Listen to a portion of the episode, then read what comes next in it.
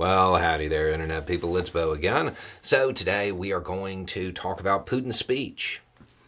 Um, if you are watching this when you wake up in the morning, watch the two pre previous videos. Uh, some things occurred overnight in Russia that you may not be aware of. Short recap is that the private forces, the contractors that Russia was using inside of Ukraine, have decided that they don't want to be used in Ukraine anymore and have turned around and marched on some positions within Russia.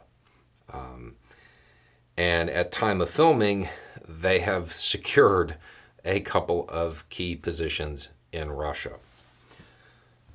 Putin uh, gave a national address.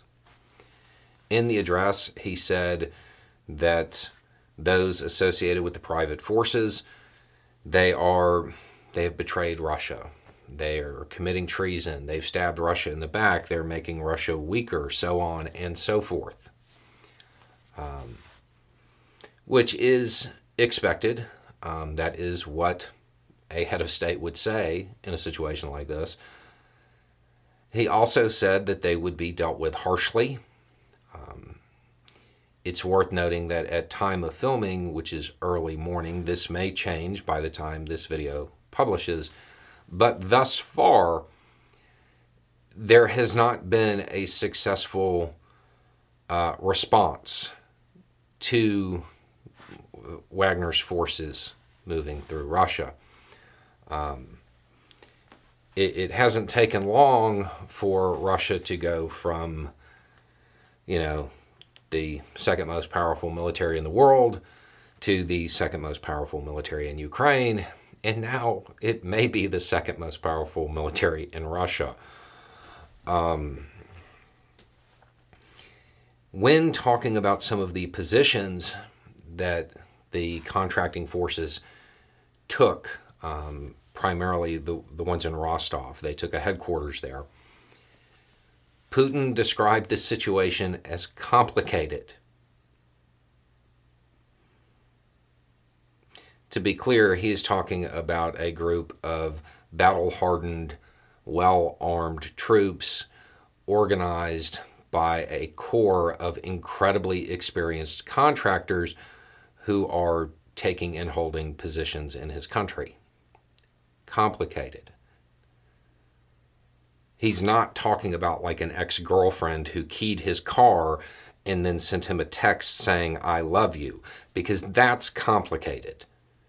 What he's dealing with, I'm not sure that complicated is the appropriate term for it. Um, at this point in time, it does appear that he has mobilized what amounts to the Russian National Guard. The contracting forces have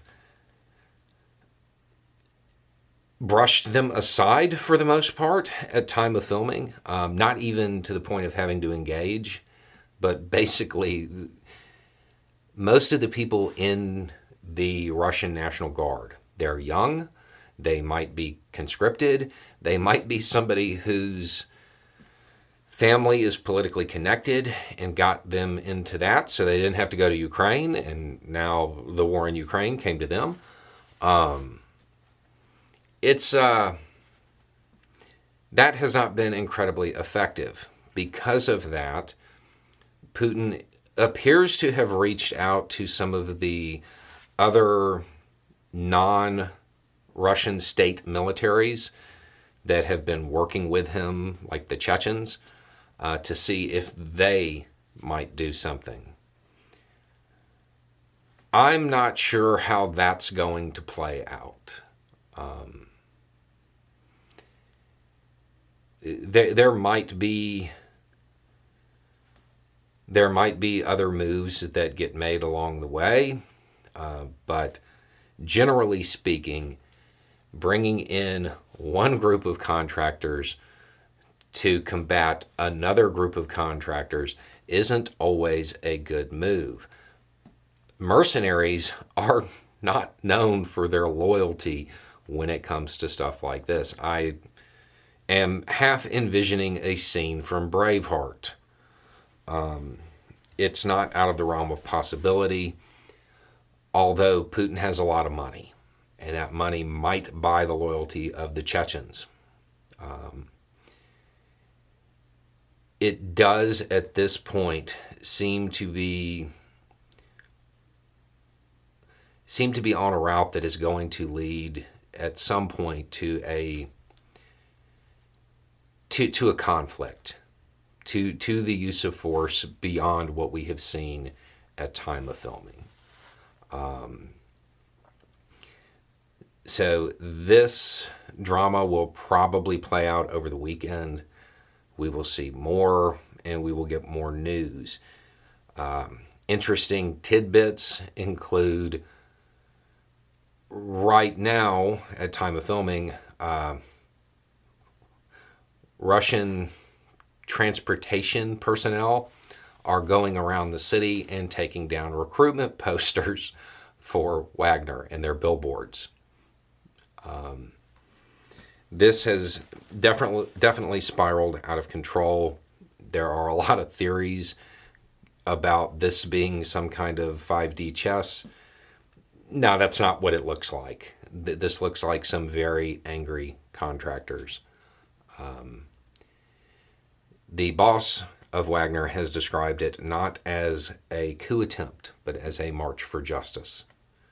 And it does appear that in the beginning, he was seeking a a, a limited a, a limited operation where he was really trying to remove some military leadership within the traditional, conventional state military of Russia. Due to Putin's statements, uh, those objectives might shift. Anyway, it's just a thought. Y'all have a good day.